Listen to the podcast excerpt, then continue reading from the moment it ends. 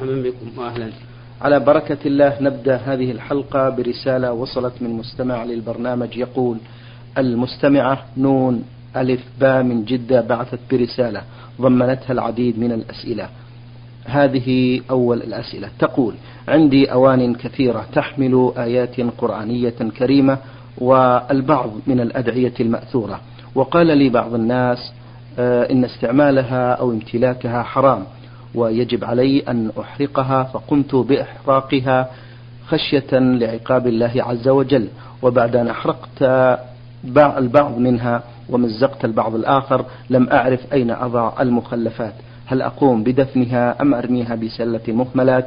أرجو التوجيه في هذا مأجوري. الحمد لله رب العالمين وأصلي وأسلم على نبينا محمد وعلى آله وأصحابه ومن تبعهم بإحسان إلى يوم الدين. الجواب على هذا السؤال أن هذه الأوراق التي كانت فيها آيات من كتاب الله عز وجل وأحرقتها بمشورة من بعض الناس يمكن أن تكمل إحراقها أيضا ثم تدفنها لأن ذلك أبلغ في البعد عن امتهانها اللهم إلا أن تمزقها تمزيقا كاملا بحيث لا يبقى للكلمات شيء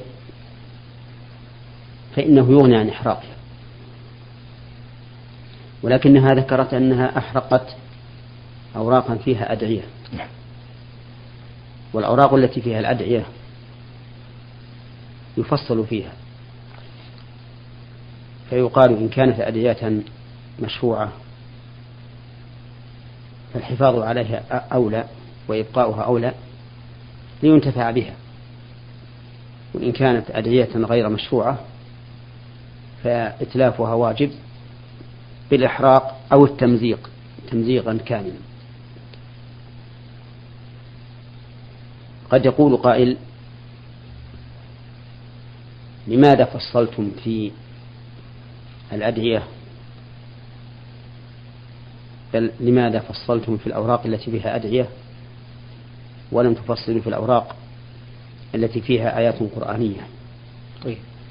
والجواب على هذا أن نقول إن الأوراق التي فيها آيات قرآنية لو بقيت لكان هذا عرضة لامتهانها.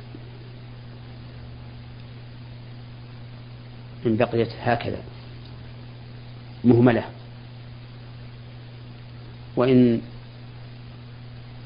علقت على الجدر فإن تعليق الآيات على الجدر ليس من الأمور المشروعة التي كان عليها السلف الصالح رضي الله عنهم. والمعلق لها لا يخلو من أحوال الحال الأولى أن يعلقها تبركا بها وهذا ليس بمشروع بمشروع. وذلك لأن التبرك بالقرآن على هذا النحو لم يرد عن النبي صلى الله عليه وسلم ولا عن أصحابه. وما لم يرد عن النبي صلى الله عليه وسلم مما اتخذ على وجه تعبدي أو على وجه وجه وسيلي. فإنه لا يكون مشروعا. كقول الله تعالى لقد كان لكم في رسول الله أسوة حسنة لمن كان يرجو الله واليوم الآخر. ومن يتولى فإن الله هو الغني الحميد.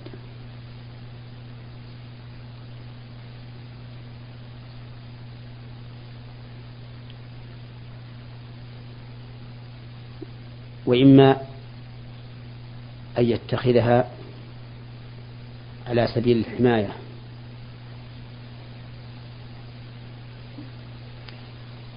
بحيث يعتقد أنه إذا علق هذه الآيات حمت من الشياطين. وهذا أيضا لا أصل له من السنة ولا من عمل الصحابة رضي الله عنهم والسلف الصالح. وفيه محذور وهو أن الإنسان يعتمد عليها ولا يقوم بما ينبغي أن يقوم به من قراءة الآيات التي فيها الحماية والتحرز من الشيطان الرجيم. لأن نفسه ستقول له ما دمت قد علقت آية الكرسي مثلا في بيتك فإنه يغني عن قراءتها. ما دمت علقت سورة الإخلاص والمعوذتين فإنه يكفيك عن قراءتهم.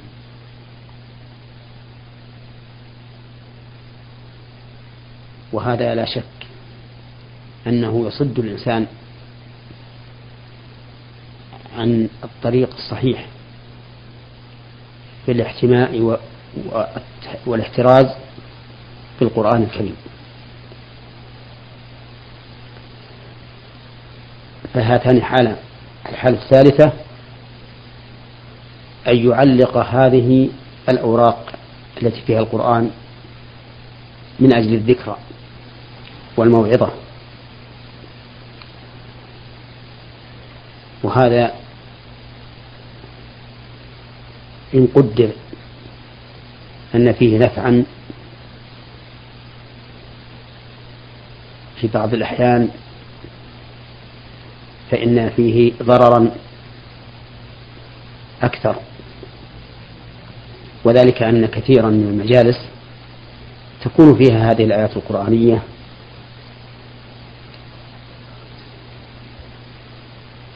ولكن لا ينتفع أهل المجلس بها. قد يكون من المعلق قوله تعالى قد يكون من المعلق ورقة فيها قوله تعالى ولا يقتل بعضكم بعضا فتجد الناس في نفس هذا المكان يغتاب بعضهم بعضا ولا ينتفعون بهذه الآية وكون الآية فوق رؤوسهم تنهى عن الغيبة وهم يغتابون الناس يشبه أن يكون هذا من باب التحدي وعدم المبالاة بما نهى الله عنه. فربما تجد في بعض المجالس ورقة فيها قول الله تعالى يا أيها الذين آمنوا اذكروا الله ذكرا كثيرا وسبحوه بكرة وأصيلا. ومع هذا لا أحد يلتفت لها ولا يرفع رأسه إليها ولا يذكر الله ولا يسبحه. وهذا كثير. إذا فالعظة والتذكر بهذه الآيات التي تكتب على أوراق وتعلق قليلة. ثم إن التذكير والعظة بهذه الطريقة لم تكن معروفة في عهد السلف الصالح. ولا شك أن هديهم خير من هدينا وأقرب إلى الصواب منا. ولهذا قال النبي عليه الصلاة والسلام خير الناس قرني ثم الذين يلونهم ثم الذين يلونهم. ولهذا حددنا عمل هذه المرأة التي أحرقت. الأوراق التي عندها فيها آيات من كتاب الله وفصلنا في الأدعية. طيب. نعم. بارك الله فيكم شيخ محمد. هل ينطبق هذا على الأحاديث فضيلة الشيخ؟ أنا عندي أن الأحاديث أهون. طيب. أهون من الآيات الكريمة. ولكن مع هذا لو عدل الناس عنها لكان خيرا. ولو بقيت فلا, فلا بأس. نعم. بارك الله فيكم. الحكم وغيرها أيضا؟ ليس بها بأس. لأنها ليست من كلام الله ولا رسوله في الغالب. نعم. بارك الله فيكم.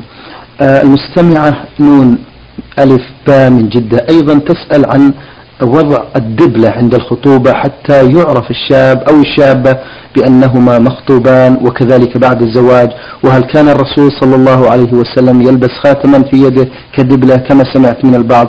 نرجو الإفادة. جزيتم خيرا. الدبلة لباسها على قسمين. نعم. القسم الأول أن يكون مصحوبا بعقيدة مثل أن يعتقد كل من الزوجين أن بقاء الدبلة في أصبعه سبب لدوام الزوجية بينهما. ومن هنا تجد الرجل يكتب يكتب اسم زوجته في الدبلة التي يلبسها. والمرأة تكتب اسم زوجها في الدبلة التي تلبسها.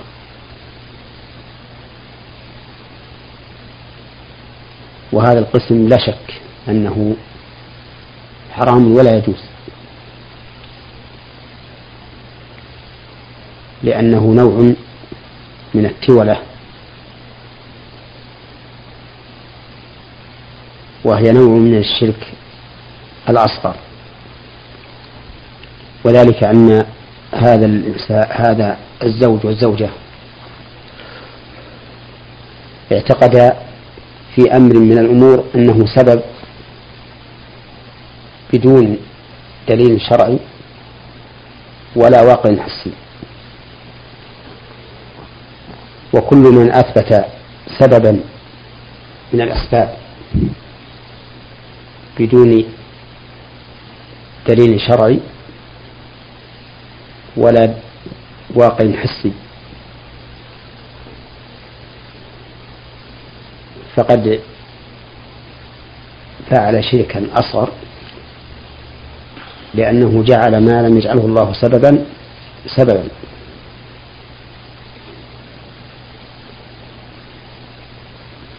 أما القسم الثاني كأن يلبس الدبلة للإشعار بأنه خاطب أو بأنها مخطوبة أو بأنه قد دخل بزوجته وقد دخل بها زوجها. وهذا عندي محل توقف لأن بعض أهل العلم قال إن هذه العادة مأخوذة عن النصارى. وأن أصلها من شعارهم. ولا شك أن الاحتياط للمرء المسلم البعد عنها. والتجنب لها. لئلا يقع في قلبه أنه تابع لهؤلاء النصارى الذين سنوها أولا فيهلك وأما ما يرسل إلى المخطوبة عند الخطبة من أنواع الحلي فإن هذا لا بأس به لأنه عبارة عن هدية يقصد بها تحقيق رغبة الزوج بمخطوبته. نعم. بارك الله. التختم الجائز ما هو فضيلة الشيخ؟ نعم. آه، أما مسألة التختم فالتختم ليس بسنة مطلوبة أيوة. بحيث يطلب من كل إنسان أن يتختم.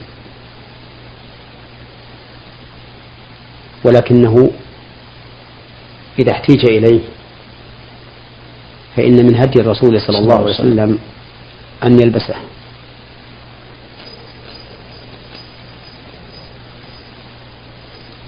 فإن رسول الله صلى الله عليه وسلم لما قيل له إن الملوك الذين كانوا في عهده لا يقبلون كتابا إلا مختوما اتخذ الخاتم عليه الصلاة والسلام اللهم صل وسلم عليه. من أجل أن يختم به الكتب التي يرسلها إليهم. فمن كان محتاجا إلى ذلك كالأمير والقاضي ونحوهما كان اتخاذه اتباعا لرسول الله صلى الله عليه وسلم. اللهم صل وسلم. ومن لم يكن محتاجا إلى ذلك فليس بسنة أن نلبسه طيب. نعم. بارك الله فيكم. أيضا المستمعة من جدة في سؤالها الأخير تقول تسأل عن حكم الشرع في نظركم في زيارة النساء لقبر الرسول صلى الله عليه وسلم عند قدومهن للصلاة في المسجد النبوي الشريف. وهل صحيح أن أمهات المؤمنين رضي الله عنهن جميعا قلن بذلك أم لا؟ نرجو الإفادة. جزاكم الله خيرا. زيارة المرأة للقبور على نوعين. نعم. النوع الأول أن تكون قاصدة لذلك. بحيث تخرج من بيتها إلى المقبرة للزيارة. فهذا حرام. ولا يحل لها أن تقوم به. لأن النبي صلى الله عليه وسلم. لعن زائرات القبور.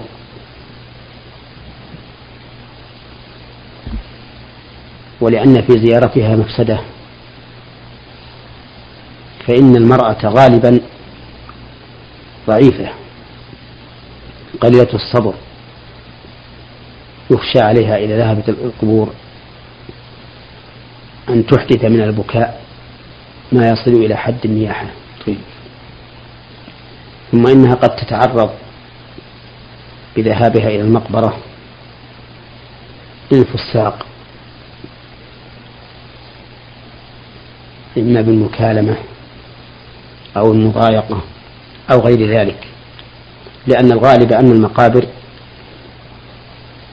تكون في مكان غير مسكون بل بعيد عن البلد وغير مأهون بحيث لا يمشي عليه أو لا يمشي حوله إلا أناس قليلون. فتكون هذه المرأة الزائرة عرضة للفتنة. أما النوع الثاني فأن تزور المقبرة بلا قصد بحيث تمر بها عابرة فتقف وتسلم على أهل المقابر فهذا لا بأس به. وعليه يحمل حديث عائشة رضي الله عنها حيث علمها النبي صلى الله عليه وسلم ما تقول لأهل القبور. وهذا القول الذي قلناه به جمع بين الأدلة. والفرق بين القصد وعدمه ظاهر في مسائل كثيرة. وعلى هذا التنويع ينبني حكم زيارة المرأة لقبر النبي صلى الله عليه وسلم وقبر صاحبيه. على أن بعض أهل العلم قال إن زيارة المرأة لقبر النبي صلى الله, صلى الله عليه وسلم وقبر صاحبيه. أبي بكر وعمر رضي الله عنهما ليست زيارة حقيقية. وذلك لأن قبورهم قد أحيطت بجدر بحيث لا يعد الواقف من ورائها زائرا للقبر ولكن في نفسي من هذا شيء. والذي يظهر لي أن زيارة قبر النبي صلى الله عليه وسلم وقبر صاحبيه كزيارة القبور الأخرى لا يحل للمرأة أن تزورهما أن تزور, أن تزور هذه القبور على سبيل القصد. نعم. بارك الله فيكم. آه، ثم أني أقول إذا كانت زيارة المرأة لقبر النبي صلى الله عليه وسلم وقبر صاحبيه دائرة بين الاستحباب والإباحة والتحريم فالأحوط والأسلم للمرأة أن لا تقوم بها أي بزيارة هذه القبور الثلاثة. ويكفيها أن أنها تسلم على النبي صلى الله عليه وسلم وهي في صلاتها. فهي تقول السلام عليك أيها النبي ورحمة الله وبركاته وتسليمها هذا يبلغ النبي صلى الله عليه وسلم ولو كانت في أقصى الشرق أو الغرب نعم. بارك الله فيكم فضيلة الشيخ. يجهل آه، الكثير من العامة الدعاء المأثور عند زيارة الرجال لقبور لقبر الرسول صلى الله عليه وسلم أو قبر الصحابة رضوان الله عليهم. حدثونا عن هذا الدعاء فضيلة الشيخ. نعم الدعاء المأثور منه السلام عليكم. دار قوم مؤمنين وإنا إن شاء الله بكم لاحقون. يرحم الله المستقيمين منا ومنكم والمستأخرين. نسأل الله لنا ولكم العافية.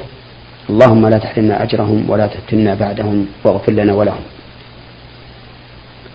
والمقصود من زيارة والمقصود من زيارة القبور العظة والعبرة والدعاء لأصحاب القبور. وليس المراد بذلك التبرك بترابهم أو دعاؤهم أو اعتقاد أن الدعاء عندهم أقرب إلى الإجابة أو ما أشبه ذلك مما يظنه كثير من الجهال